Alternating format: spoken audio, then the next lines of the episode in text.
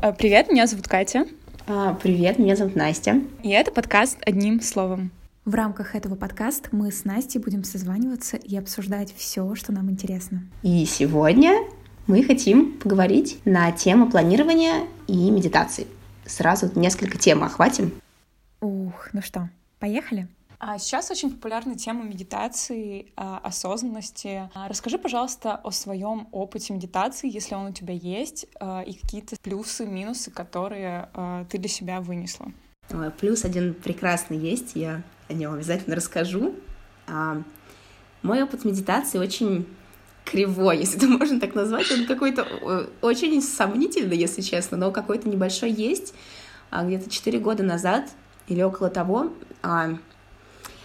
я у себя в Инстаграме активно писала, что мне очень тревожно и прочее, и один парень посоветовал мне приложение для медитации. Спустя год после этого я наконец-то приложение скачала. Это Headspace. Я помедитировала один раз, то есть я просто включила э, аудиодорожку в наушниках, ну, которая предлагает приложение. Значит, села там на пол, открыла окно, чтобы был какой-то свежий воздух в комнате. Ну, села в позу лотоса, так это называется, по-моему, да закрыла глаза и начала, значит, слушать, что там мне говорит приятный и спокойный голос, и пыталась как-то соответствовать тому, какие задания он мне дает. А, поскольку у меня а, искривление позвоночника, неудобно сидеть в такой позе, поэтому у меня постоянно начинала болеть спина, и я понимала, что как раз-таки, в общем, очень было сложно расслабиться, а, тем более пол был деревянный, на котором я сидела, поэтому я прям максимум сложностей себе создала. Потому что, а, не знаю, как-то в голове, когда ты начинаешь медитировать, точнее, когда ты хочешь, у тебя уже какой-то будто бы есть образ, то, что вот ты сидишь в позе лотоса, руки у тебя обязательно ладошками, значит, вверх лежат на коленках, обязательно закрыты глаза, ты обязательно там дышишь через нос, выдыхаешь через рот или что-то вот в этом роде. В общем, я попробовала один раз, и мне как-то понравилось, не знаю, я э, ощутила какой-то прилив сил, Хотя, казалось бы, я просто 15 минут посидела с закрытыми глазами, подышала. Но хотя бы я как-то абстрагировалась от всего, от всех каких-то своих задач. И это мне помогло. Я, я решила, что теперь я буду делать это каждый день. Меня хватило на три дня подряд. И все. А потом я а, где-то, наверное, через полгода снова вспомнила про это приложение. И, в общем, а, весь мой опыт медитации как-то делился на то, что я там условно полгода забывала, потом вспоминала, могла максимум 5 дней подряд помедитировать, и все. Как-то не чувствуется, ну, не чувствовалось в итоге какой-то потребности. Один раз я проходила курс по принятию себя там от одной девушки. Курс мне не то чтобы очень сильно понравился. И она в том числе советовала медитировать каждый день. И она давала задания в течение недели, и в каждое воскресенье у нас был созвон коллективный, типа всей группой. И когда я сказала ей то, что я медитирую под музыку, то есть Просто сижу 10 минут, там я включаю приятную какую-то песню без э, слов, какую-то мелодию, и под нее медитирую. Она мне сказала, так нельзя. Я думаю, в смысле так нельзя? Что есть какие-то базовые правила, как медитировать, но она, в общем, меня отругала, и думаю, блин, в смысле нельзя? И кто-то так делает, и кого-то это расслабляет. Ну, как-то странно. А в какой-то момент я себе даже завела чек-лист на 100 дней, 100 клеточек, что вот 100 дней, которые я, значит, буду, в течение которых я буду медитировать. Ну, мне кажется, максимум это было 5 дней из 100, и все. Но думаю, тут скорее просто потому, что я не чувствовала действительно какой-то потребности в этом. Как бы, да, мне было хорошо после медитации, но в целом, ну, мне также хорошо, там, не знаю, после прогулки в парке, например, или что-то в этом роде, после чтения книжки. А вот, кстати, насчет прогулки, я замечаю, что для меня прогулка очень часто работает как медитация, особенно если я не включаю там фоном какой-то подкаст или какую-то музыку, да, тем более со словами, то минут 20-30 прогулки очень хорошо включают вот в тот пресловутый настоящий момент, собственно, чего и добивается а, медитация. Поэтому я тут соглашусь с тобой. Поскольку я жила не одна всегда, я когда медитировала, обычно это было вечером после работы, и обычно дома были уже все. Это там мама, младшая сестра, бабушка. И иногда они не замечали то, что я ухожу в комнату, закрываюсь, они меня теряли, и начиналась вот эта вот Настя, где Настя, все бегали по квартире, меня искали. А я ставила себе четкую задачу, что пока я 15 минут сижу медитирую, я не ставлю это на стоп, я не отвлекаюсь ни на что, то есть вот я сижу, и все, не трогайте меня, пожалуйста. И вот это вот меня как-то, не знаю, возможно, какая-то самодисциплина сработала или что, но я начала даже меньше раздражаться в итоге на родственников, потому что пока там они бегали, кричали, или они там могли ругаться, хотя я там подходила, условно говорила, вот сейчас 15 минут, пожалуйста, все молчите, мне нужно, чтобы было максимально, а, точнее, минимальное количество отвлекающих меня звуков. Но, естественно, никто меня не слышал. И, тем не менее, я научилась э, абстрагироваться вот от этого вот какого-то там внешнего шума, пока я медитирую. Меня это не особо отвлекало и, что интересно, не раздражало. Вот. Но это, думаю, думаю, это еще возможно, потому что я, в принципе, пыталась тогда практиковать не раздражаться на окружающих людей. Но как бы это так, э, да, это помогло. В, как, в какой-то степени медитация, она как даже немножко тебя дисциплинирует. Но это, как бы, опять же, каждому свое. Не, получается медитировать, не медитировать. Я не медитировала уже, там, не знаю, с ноября, ну и нормально живу. Ничего вроде со мной такого ужасного не случилось. Из плюсов медитации, могу сказать, один, это будет это очень неочевидный плюс, потому что, ну, как ты сказала, медитацию воспринимают в контексте осознанности, mindfulness. И тут вброс от обычного человека, от меня, медитация хорошо избавляет от похмелья. Ха! Я была очень удивлена этим. Просто как-то я очень хорошо погуляла ночью, проснулась с утра, понимаю, то, что мне на работу через два часа, а я, ну, вообще никакая, просто никакая. Я думаю, дай-ка я помедитирую. Минут 15. Я села, включила, опять же, Headspace, а, проблема в том, что я почти не слушала, что говорит э, коуч, потому что меня вырубать начало. Приятный голос, спокойная музыка, я закрыла глаза, сижу, и меня просто натурально шатало, потому что я все время пыталась, ну, как бы упасть и уснуть. Тем не менее, как бы все эти 15 минут я засыпала, у меня закончилась эта сессия, все, дорожка аудио выключилась, я вынула наушники, и все, бодрая и веселая. Причем, как бы, это, это не раз работало, это есть реально проверенный способ. Вот, ну, как бы перестала в итоге, потому что у меня начиналась паническая атака, я чувствовала, что у меня поднимается уровень тревожности очень сильно. И я закрылась в комнате. Тогда как раз был всего один человек в квартире, я просто просила его не шуметь, сидеть тихо, потому что вот сейчас я хочу помедитировать, и прям чтобы ничего меня не отвлекало. И я сидела, а, пыталась отвлечься, да, вот на вот эту вот приятную аудиодорожку, приятный голос, но я как бы расслаблялась, да, потому что ну, пыталась как бы всего абстрагироваться, расслабиться, и я понимала, что пока я расслабляюсь в этот момент, моя тревожность берет еще больше контроль надо мной. Вроде как мозг расслабляется, и она такая хоба, и думаю, сейчас я займу просто все углы, все сто процентов вообще твоей головы. И мне стало гораздо хуже после, по-моему, тогда 10 минут я помедитировала, или даже я прекратила где-то минуте на седьмой, потому что я поняла, что мне все хуже и хуже становится, и как-то после этого в итоге ну, считаю, уже полгода я не занимаюсь этим. Но, возможно, когда-нибудь вернусь, потому что в целом особо негативных э, отзывов у меня об этой практике нет.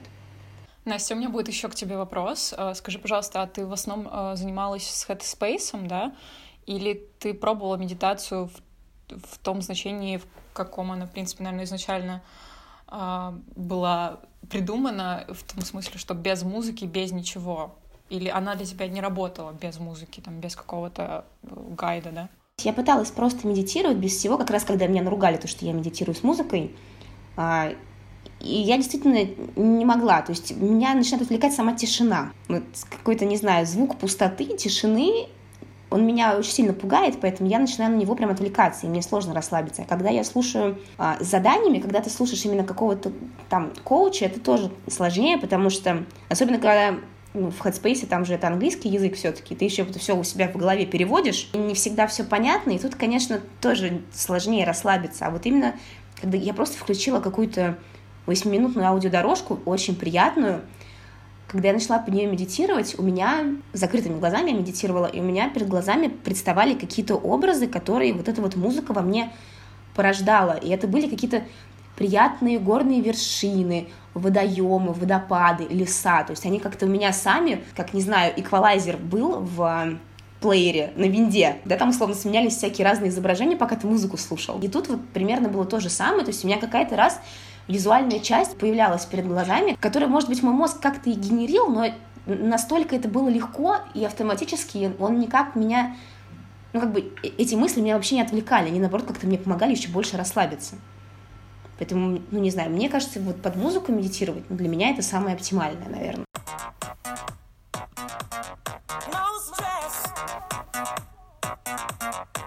А, Катя, поделись э, своим опытом, как э, ты пришла к медитации и что это тебе дало, потому что мне кажется, что ты в этом плане поосознаннее будешь, чем я. Так что интересно будет тебя послушать. А, ну, слушай, насчет осознанности это, конечно, очень такое субъективное, мне кажется, понятие.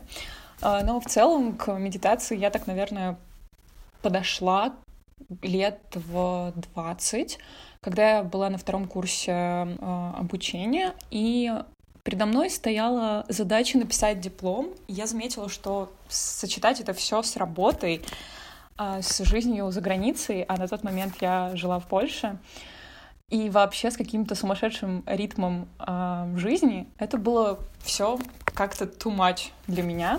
И ну, конечно же, Инстаграм-инфлюенсеры и вообще какие-то блогеры, они повлияли, и я вот стала замечать, что всплывает такое слово «медитация». Я, конечно же, стала пробовать. А сначала я тоже пробовала, в принципе, как и ты, простую медитацию, сидя, э, сидя на твердом полу, с прямой спиной, которая начинала ныть буквально через минуту сидения, и ты пытаешься вообще понять, зачем ты это делаешь, тебе становится еще более тревожно. И в целом, ну, сначала мне медитация тоже не особо зашла, но э, я попробовала Headspace. Headspace мне совершенно не зашел, потому что потому что, собственно, английский язык, несмотря на то, что там я а, довольно часто коммуницирую на английском, но я замечала, что мозг отвлекается на перевод э, слов коуча, и у меня не получилось как не расслабиться, не сконцентрироваться, поэтому от Headspace я отказалась. Потом я нашла очень крутое приложение, которое называется Insight Timer. А, в нем ты можешь, э, в принципе, и слушать э, там огромный выбор вообще крутых аудиодорожек, с какими-то там звуками природы, потом с какими-то звуками... Вот знаешь, есть такая сейчас популярная тема, там а, звуки, которые помогут вам уснуть, там, по-моему, какие-то... Вот они прям специально, они искусственно сделанные, то есть это не звуки природы, но они очень приятные слуху, и они очень расслабляют.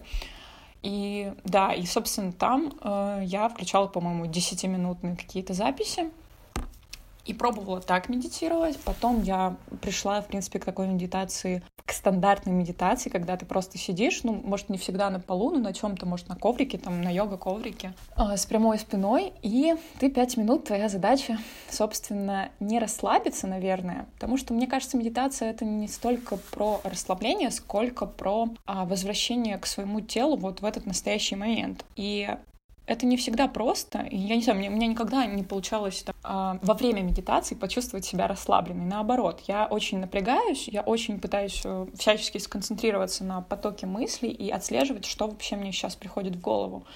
Но после этого, когда ты вот немножечко, ты выдержал эти пять минут, ты замечаешь прогресс. И, ну, я честно скажу, я вот где-то полгода, наверное, прошлого года я занималась медитацией прям ну, очень дисциплинированно, наверное, каждый день, возможно, с редкими пропусками, и она помогла мне выстоять один из самых, наверное, тяжелых а, тяжелых лет, собственно, в моей жизни, потому что это была защита диплома, это был огромный, огромные загрузки по работе, и вот э, с помощью приложения Insight Timer и всяческой пропаганды медитации э, в соцсетях я все-таки, наверное, выдержала этот год. Потом если честно, я немножко отошла от медитации. Вот сейчас я уже, наверное, я, я давно не медитировала, но я честно скажу, что я заметила очень негативные последствия из-за того, что я ушла от медитации, потому что у меня очень повысилась тревожность, у меня ну, стал довольно такой прерывистый сон, и я понимаю, что я уже, наверное, в том состоянии, когда я готова, готова к ней э, вернуться. Это не расслабление, то есть ты вряд ли расслабишься во время медитации, но если ты выдержишь вот эти пять минут, когда будут тебя э, просто, не знаю, потоком сносить мысли, а может, мне надо сейчас пойти поставить чайник, ой, я забыл написать какой-то важный имейл. Когда вот ты пять минут эти выдерживаешь без того, чтобы вскочить и пойти ответить на этот имейл, о котором ты вспомнил минуту назад, а именно ты выдерживаешь вот э, эти пять минут, да, сидя с прямой спиной, которая ноет, то потом ты можешь так прилечь и реально закрыть глаза и понять, что, блин, ну это стоило того.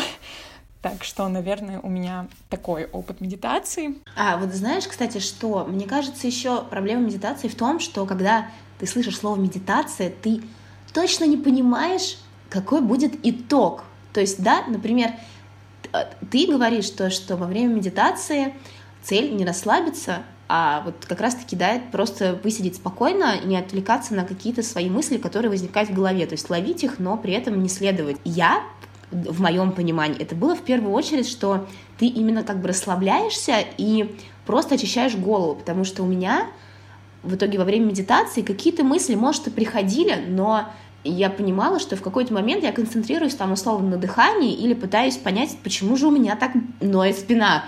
И все. Но при этом не было каких-то... То есть вообще мыслей не было особо никаких. Я просто думаю такая, ой, ну вроде приятно так просто спокойно посидеть.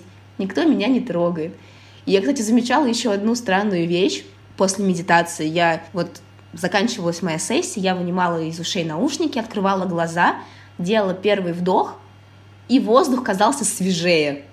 Это очень странно. И причем так было стабильно каждый раз. Лаванда, горная лаванда, наших встреч с тобой синие цветы. А, давай перейдем к теме планирования. Катя, расскажи, работает ли планирование для тебя? А, если ты планируешь что-то, то как ты это делаешь? Возможно, ты поделишься какими-то лайфхаками, способами, потому что я человек, который особо ничего не планирует никогда. Понимаю тебя. Я сейчас, наверное, больше такой тоже человек ситуации и настроения.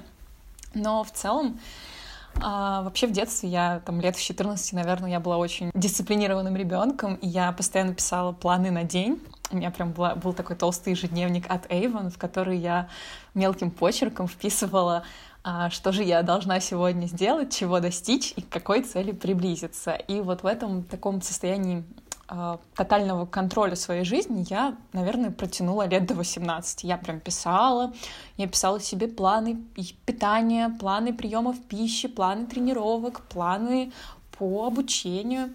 Это, в принципе, работало, но честно скажу, что это как я уже сказала, это было ощущение того, что ты а, контролируешь свою жизнь очень-очень так плотно, держишь ее за горло, и она, конечно же, естественным образом пытается вырваться, и все все время идет, ну ладно, может не все время, но довольно часто все идет не по плану, и ты не знаешь, что делать с этим хаосом. Чуть попозже уже, когда, наверное, в прошлом году я пришла к максимально такой удобной для себя системе.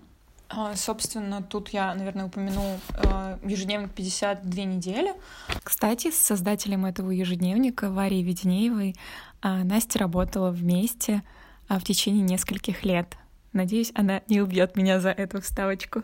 Он очень круто для меня стал работать. Вот это, наверное, первое открытие, когда я, когда планирование не приносит мне стресса, не приносит мне ощущения фрустрации и того, что вот у меня большая цель, а я к ней совершенно не приближаюсь, потому что планировать неделю, на самом деле планировать, писать там, например, приоритеты своей недели, вот что ты там примерно хочешь, там, не знаю, на что ты хочешь поднажать, да, что ты хочешь, возможно, там изучить на этой неделе, посмотреть пару лекций каких-то, и ты все это вписываешь, и ну, это, это не, не, как-то не напрягает тебя, то есть ты не видишь какой-то огромной цели, которая маячит вдали, и который ты, от которой ты прям максимально далеко. То есть это не вгоняет в стресс. Не чувствуешь чувство вины даже банально из-за того, что ты не посмотрела какую-то лекцию, которую хотела? Наверное, такое же было у тебя, что в плане ты что-то запланировала посмотреть, но не посмотрела в итоге.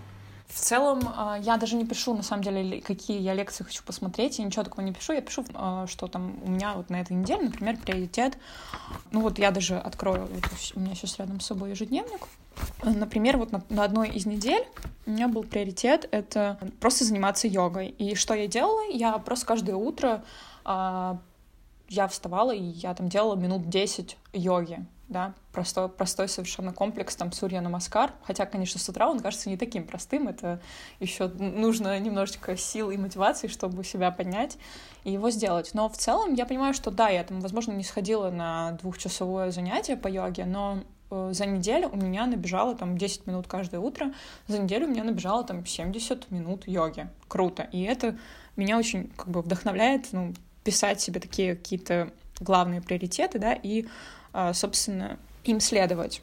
потом у меня, я, я себе постоянно, на самом деле, вписываю а, читать больше.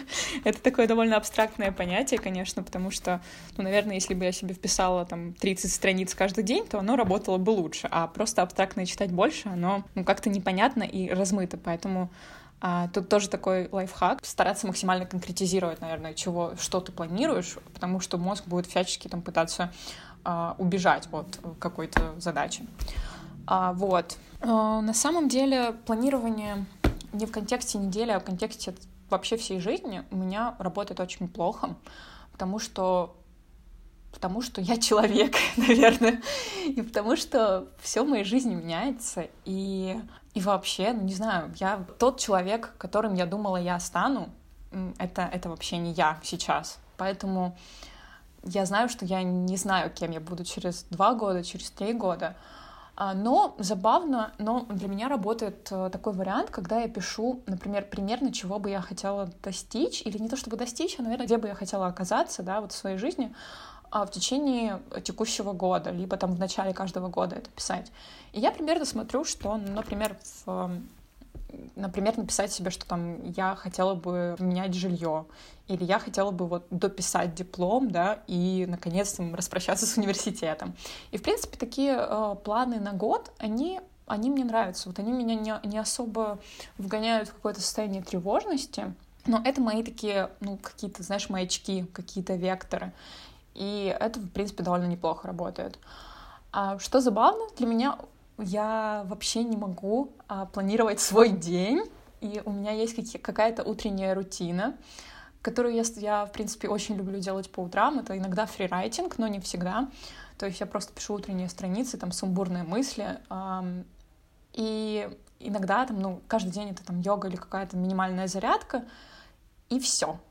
И я стараюсь, если честно, то есть если я напишу себе, что вот сегодня мне нужно там прочитать почитать какую-то книгу 30 минут или еще что-то, я уже чувствую давление, я уже чувствую, что если я не сделаю этого, то я буду, у меня будет чувство вины, и поэтому я на самом деле стараюсь максимально а, в этом смысле не то чтобы отдаться потоку, наверное, как бы это высокопарно не звучало, но все-таки вот ловить свое состояние, свое настроение, и, ну, слушать себя, да, вот, возможно, мне с утра хочется посмотреть какой-то YouTube-видос, и потом мне придет в голову мысль, о, вообще-то я хотела пойти погулять, о, вообще-то у меня есть настроение посмотреть какую-то лекцию, или, возможно, там даже написать какой-то какой текст. Поэтому у меня вот в этом плане планирования дня я стараюсь вообще день свой не расписывать. А, в общем, такой мой опыт, наверное. А, Настя, поделись, пожалуйста, с, как, как у тебя планирование работало, оно или не работало. Поделись своим опытом, мне будет очень интересно, думаю, не только мне. Ага, ну вот тут, я думаю, еще стоит дополнить, что ты работаешь не в офисе. А я буду сейчас говорить как человек, который э, два с половиной года работал в офисе. А, что, естественно, в моих планах на день всегда было приехать к определенному времени, относительно определенному времени в офис и какое-то определенное время уехать. Вообще, да, как я уже сказала, планирование для меня не работает совсем. А для меня работает список, вот, точнее, он работает для меня именно в контексте работы, особенно если это офис, когда у меня есть э, какой-то пул задач, и в том числе есть дедлайны по ним. Естественно, я вот, я не как эти ужасные студенты, я не делаю все в последний день, а я понимаю, что до дедлайна это все должно быть уже сделано, и прочее. Но это вот именно что рабочие задачи. Как-то с работы это проще, ну, возможно, потому что я просто ответственная. Но в плане жизни это абсолютный кошмар, ужасный. А, я это заметила, потому что завела себе обычный календарь на год, и когда я планировала какую-то вещь, там, условно, я записывалась, видела, что какая-то пройдет лекция интересная через неделю, или покупала билеты на концерт, например, за три месяца до концерта, я это вписывала в свой календарь, и потом мой календарь пестрел просто всевозможными какими-то лекция по психологии, мастер-класс по тому-то, там, концерт, монеточки, что-то еще. И я понимала, что где-то на 90% этих мероприятий я в итоге не пошла, особенно если они бесплатные.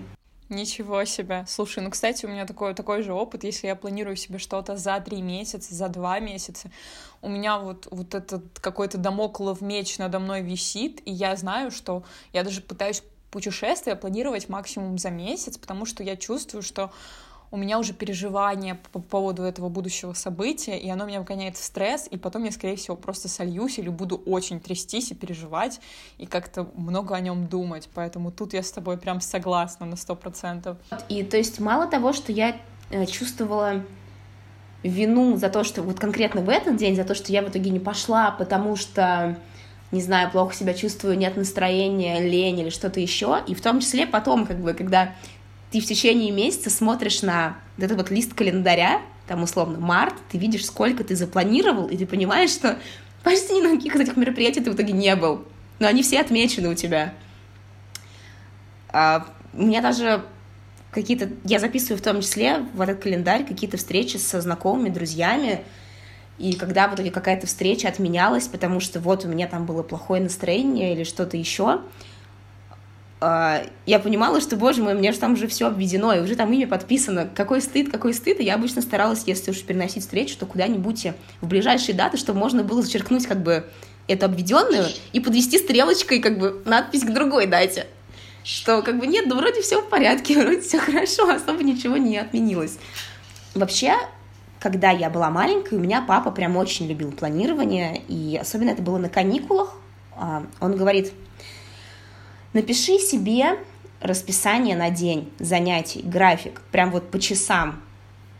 Типа 8 утра подъем, там бла-бла, завтрак, гимнастика, все такое. И для меня это было жутким стрессом, потому что я сидела и выдумывала себе какие-то занятия конкретные. И думаю, почему гимнастика? Я не люблю гимнастику. Пап, я не принимаю душ по утрам, я принимаю душ вечером. Какие-то такие вещи, ну, я поняла, что как бы для меня планирование это что-то вот, ну, совсем как бы нет, потому что жизнь, она достаточно хаотичная, непонятная вещь, и ты действительно никогда не знаешь, что будет в следующую минуту, поэтому, чтобы не чувствовать а, вину вообще ни за что, проще ничего и не планировать. У меня одна из работ состоит в том, что я заведую графиком а, человека, то есть я осуществляю там запись к нему клиентов, и и я понимаю, что у человека расписан, вот, например, сейчас у человека расписано уже время до июня, до конца июня. Если бы я знала, что я буду делать до конца июня, я бы сошла с ума. Потому что в смысле, возможно, завтра я проснусь и пойму, что мне очень плохо, грустно, я такая в мире одинокая, я просто хочу лежать и страдать. И есть сладкое. А у меня там 20 встреч. Нет. Я всегда, когда, например, договариваюсь с людьми, я ну, даю им понять, что, возможно, все изменится. Так что вы особо не надейтесь. Да, понимаю тебя. У меня тоже так, кстати, со встречами работает. Э, я тоже не люблю очень заранее планировать какие-то встречи, потому что я знаю, что в назначенный день мне, я могу просто плохо себя чувствовать, у меня может не быть настроения, и я хочу просто лежать и смотреть э, какой-то сериал. И у меня прям нет сил коммуницировать. Я знаю, что даже если я насильно могу встретиться с этим человеком, я потом еще, а, еще сильнее устану, и эта коммуникация, она не получится какой-то, знаешь, прям, э, ну, качественной, что ли. Вот, то есть я буду в состоянии таком немного закрытом, и буду скорее такая, отпустите меня домой, я хочу просто смотреть сериал, поэтому понимаю тебя.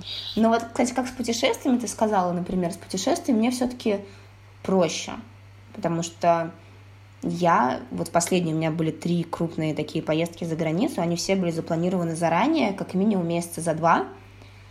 И тут я просто оповещала всех как бы сразу же, что вот у меня поездка, там не трогайте меня, не портите мне настроение, и вообще просто отвалите. То есть вы знаете, что с такой-то по такой даты меня не будет, и как бы все, за неделю до вот вообще не трогайте меня. Касательно дедлайнов, наверное, хочу сказать, да, то, что я сказала, что касательно работы, это очень хорошая тема для меня, но касательно именно просто жизни, я могу поставить себе цель, но у меня нету какого-то дедлайна, потому что вот, вот эти вот эмоциональные горки и прочие просто какие-то обстоятельства никогда не... В итоге я не могу точно предугадать, когда я в итоге этой цели достигну. Ну, то есть я в целом могу себе там сказать, что условно, Настя, давай там ты хочешь э, а, научиться рисовать, и вот в течение года ты это попробуешь но не в том, чтобы там красным маркером написать, что вот там в 23.59 30 марта ты уже точно должна будешь нарисовать картину. Нет. Слушай, а мне интересно, у тебя есть какой-то такой успешный кейс планирования, когда ты что-то прям написала себе «хочу достичь того», достигла, и прям тебя дофамин рубанул в голову, что ты такая молодец, и прям ты достигла, вот, ты планомерно шла к цели? Да, могу сказать такое пограничное. Это когда я захотела стать СММщиком, и тут было прям много факторов, потому что я записалась на курсы, заплатила свои деньги, то есть это тоже важно, когда ты платишь свои деньги. Я понимала, что три месяца мне нужно заниматься, и я была вот настолько замотивирована, я настолько сильно горела этой идеей, что я выполняла все домашние задания не в день дедлайна, а прям заранее, значительно заранее. Все сдавала прям в срок. Ну, тут еще я не могла растянуть курс, поскольку э, все-таки в конце у нас была аттестация, у нас был экзамен, если ты до определенного момента экзамен не сдашь, то как бы все, у тебя все сгорает, и считай, все твои деньги тоже сгорают. А, поэтому, естественно, я не могла себе позволить там как-то на все это забить. То есть я знаю, что были студенты, у нас был рейтинг, и было видно, что какие-то студенты просто отваливались, и все, больше не появлялись. Уже как бы был какой-то временной промежуток определенный, и поскольку я заплатила деньги, и поскольку я была очень замотивирована, вот там за три месяца я этот курс прошла, все закончила, и все но не знаю, насколько это можно вписать в планирование. Хотя, возможно, все-таки можно, потому что онлайн я проходила обучение, тоже были какие-то платные курсы онлайн, которые я в итоге забросила, потому что как-то, ну, не горела этим в итоге. Поэтому если это как-то можно вписать в планирование, то вот, пожалуйста, успешный кейс. Круто, на самом деле, мне кажется, я, я тоже для себя выработала такое представление о планировании, который заключается в том, что я дожидаюсь момента, когда я максимально чем-то вдохновлюсь и захочу. Вот мне прям захочется, да, что-то делать, захочется создать себе какую-то дисциплину, а, захочется там слушать лекции или практиковать что-то. И когда я чувствую, что все, прям энергия, знаешь, бьет ключом, и мне хочется что-то делать, тогда я вот пишу. Даже не пишу, а прям начинаю, например, идти на какие-то занятия. И, собственно, да, это не планирование, но это уже как бы включение в какой-то график, да, например, в график обучения, либо в график там занятий чем-то. Я просто, но сначала я выжидаю. Я прям выжидаю момента, когда меня что-то заинтересует. Так что, возможно, ты тоже дождалась да, того момента, когда тебе стало интересно, тебе захотелось там стать СММщиком, и видишь, тебе не нужна была дополнительная мотивация, да, чтобы там выполнять задания на курсе. Я могу вот даже, например, рассказать тебе буквально недавний мой кейс планирования. У меня были планы на вчерашний день грандиозные. То есть я, я прям даже, я их озвучила, чтобы, то есть когда ты их как-то прописываешь на бумаге лично себе, это одно, когда ты их еще озвучиваешь, они как бы становятся такими более весомыми. И у меня был всего один план на вчерашний день — приехать в пункт самовывоза в центр города и забрать заказ. Потому что это последний день, когда он там хранится. В итоге я была замотивирована все несколько дней до вот конкретно этого дня X. Потом я проснулась, была все еще замотивирована, и спустя три часа я такая, нет, м-м, в итоге я потратила час своего времени на то, чтобы дозвониться в курьерскую службу, сменить получателя заказа с себя на другого человека, дождаться, пока все эти изменения внесут в базу, а потом написать человеку, слушай, ну ты заберешь же за меня посылку? И потом еще дополнительно чувствовала чувство вины, потому что человек пришел, а посылку это потеряли, оказывается. Он еще просто так приехал. Но с другой стороны, такая, ой, как удобно, хорошо за то, что я не поехала. В общем, я ужасный человек, и планирование у меня не работает. Если учесть, да, что я какое-то время была частью проекта 365 дан, блин, проект про планирование чек-листы, я просто, когда мне предложили, да, ну, собственно, там работать, я такая, интересно, как вообще я туда впишусь? Но в итоге благодаря этому я начала какие-то, да, все-таки действительно а, прописывать какие-то цели, потому что до этого я вообще ничего не делала. Я считаю, что не намечать каких-то целей и векторов развития совсем, это все-таки достаточно деструктивный даже, возможно, путь жизни, потому что, ну уж прям совсем жить вот без всего, без царя в голове, это, конечно, слишком сложно. То есть не обязательно ставить дедлайн или что-то такое, и там не обязательно говорить то, что вот мой план там на ближайший год, посадить дерево, построить дом, там, родить ребенка. Нет, ну, просто прописать, что там мне хотелось бы вот это, вот это, вот это и вот это. И посмотрим, как бы, что из этого выйдет. А, как мне посоветовал мой коллега несколько лет назад, как раз э, это в преддверии Нового года было, и он мне просто сказал, говорит, напиши список из 100 желаний. Ну, там в конце, э, то есть ты поймешь, какие желания твои, какие не твои. И это был просто интересный опыт. Я написала где-то около 40, поняла, что наверное, мои личные, не навязанные обществом, там всего лишь 10, но вот я вот эти вот желания до сих пор держу у себя в голове, там это условно прыгнуть с парашютом, в общем, что-то такое. И я просто держу вот эти вот э, планы у себя в голове, что когда-то вот я сделаю там вот это или вот это. Ну вот, кстати, тоже поделюсь своим опытом 100 желаний. Я написала э, в общем, я вырезала тоже там 100 кусочков бумаги, это было довольно муторно. И села, я где-то в октябре месяце села писать свои 100 желаний. 100 э, у меня не набралось. У меня набралось где-то 80 желаний. Я прям их уже выжимала просто из себя. И насколько же я была удивлена, когда я нашла их, э, нашла эту стопочку маленьких бумажечек в январе, кажется, ме... да, кажется, в январе это было, и я поняла, что из них процентов, наверное, 40 сбылось.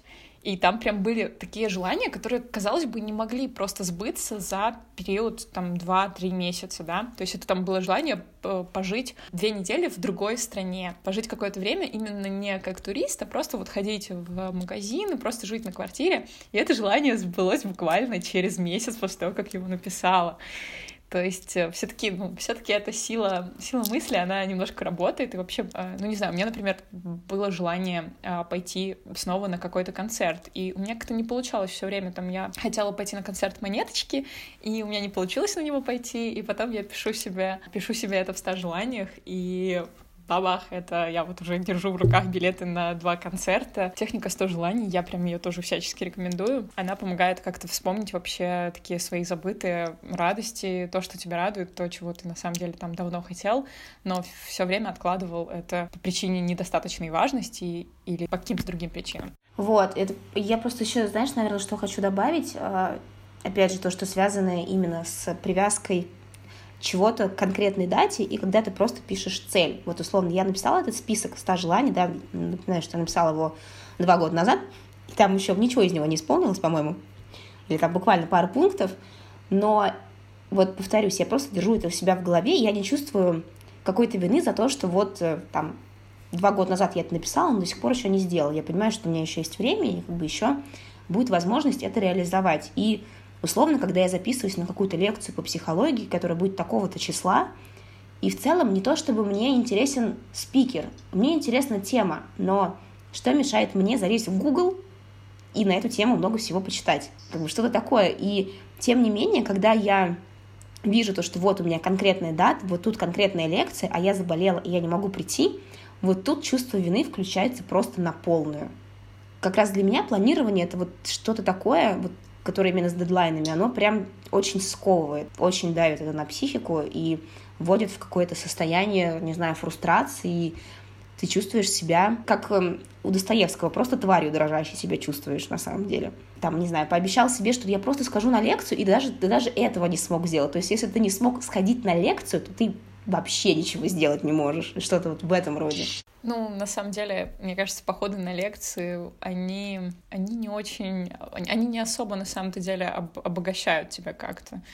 Я тоже в свое время заставляла себя ходить на всякие лекции, прям довольно часто. Я писала себе и вписывала в календарик, и тоже очень грустила, если я на них не попадала. Ну, это тот, мне кажется, немножко даже пресловутый тот fear of missing out, когда ты а, вот боишься пропустить что-то важное, вот тебе кажется, что это, эта лекция прям супер для тебя важна, а на самом деле, ну, типа, это просто какая-то общеобразовательная там фигня, которая тебе, ну, особо в жизни, наверное, не поможет. А если и поможет, то ты не можешь себе представить там особо как. Я прям перестала ходить на какие-то встречи, я, я не ищу никакого общества, и, наверное, это даже немножко грустно, потому что все таки мы социальные животные, но не знаю, вот как-то у меня уже пропало желание куда-то ходить.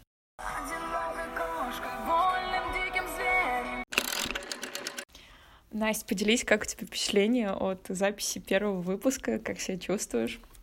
Я сначала сказала то, что все вообще легко и просто, и мне все понравилось, но в конце еще начала растекаться мыслью по древу в итоге и поняла, что, блин, это все-таки чертовски трудно. А кому-то еще это монтировать? А твои как впечатления? Да, у меня тоже, на самом деле, вот в голове кажется сначала, когда ты еще этого ничего не, не реализовал, кажется, что это максимально просто, и ты можешь э, прям размышлять, рассуждать о многих вещах, но когда ты видишь эту красную кнопочку перед собой, видишь, как твой голос превращается в эту, в эту линию вроде кардиограммы на айфоне, то на самом деле ты очень переживаешь, и в голове просто звенит пустота.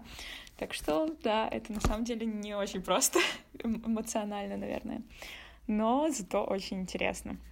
Я бы, наверное, хотела подвести какой-то итог всего вот этого диалога. Мы поговорили с тобой на две темы. А, на тему планирования, где в целом у нас с тобой мнения сошлись в большинстве аспектов. И, например, в медитации, да, что, ну, ты вот, вот вернулась бы к ней, а я как-то, ну, когда-нибудь, возможно, просто о том, что все люди разные, и для каждого работают разные вещи, и это нормально. Нет какого-то ультимативного гида для всех, как жить свою жизнь на этой планете. Сто процентов. И мне кажется, даже то, что мы сейчас с тобой наговорили, это тоже наше субъективное мнение. И Конечно же, если кто-то чувствует иначе, то а, не надо, пожалуйста, на нас обижаться, потому что все мы люди, и у каждого из нас а, все-таки свой опыт и свои какие-то ступеньки. Из проблем со звуком эта реплика Насти не попала в подкаст, но она очень просила написать в комментариях, сработала ли для вас медитация от похмелья. Если да, напишите, пожалуйста, нам будет очень интересно почитать. Настя, спасибо тебе большое за разговор. Мне было супер приятно с тобой говорить, и всегда очень интересно услышать твое мнение. А, спасибо тебе еще раз за этот продуктивный и крутой разговор. И тебе, Катя, тоже спасибо. И так, на секундочку, вообще-то я-то нахожусь в Москве, а Катя находится в Харькове. Несмотря на географию, мы таки собрались и записали этот подкаст. Да, в общем, это было очень круто. И подписывайтесь на нас на всех возможных платформах, которые мы в описании подкаста укажем обязательно, пока мы еще не знаем какие то платформы, но мы их укажем. Спасибо большое, что послушали. Если дослушали до этого момента, то вы прям большие молодцы. А, спасибо большое, Настя. Все, пока-пока. Хорошего тебе вечера. И тебе. Спасибо большое, что послушали нас. Подписывайтесь на наш подкаст в iTunes и SoundCloud. Возможно, сюда добавятся еще какие-то платформы. Мы обязательно добавим их в описании подкаста. Добавляйтесь к нам в Инстаграме. Мы будем рады любому фидбэку и общению. Одним словом, на связи.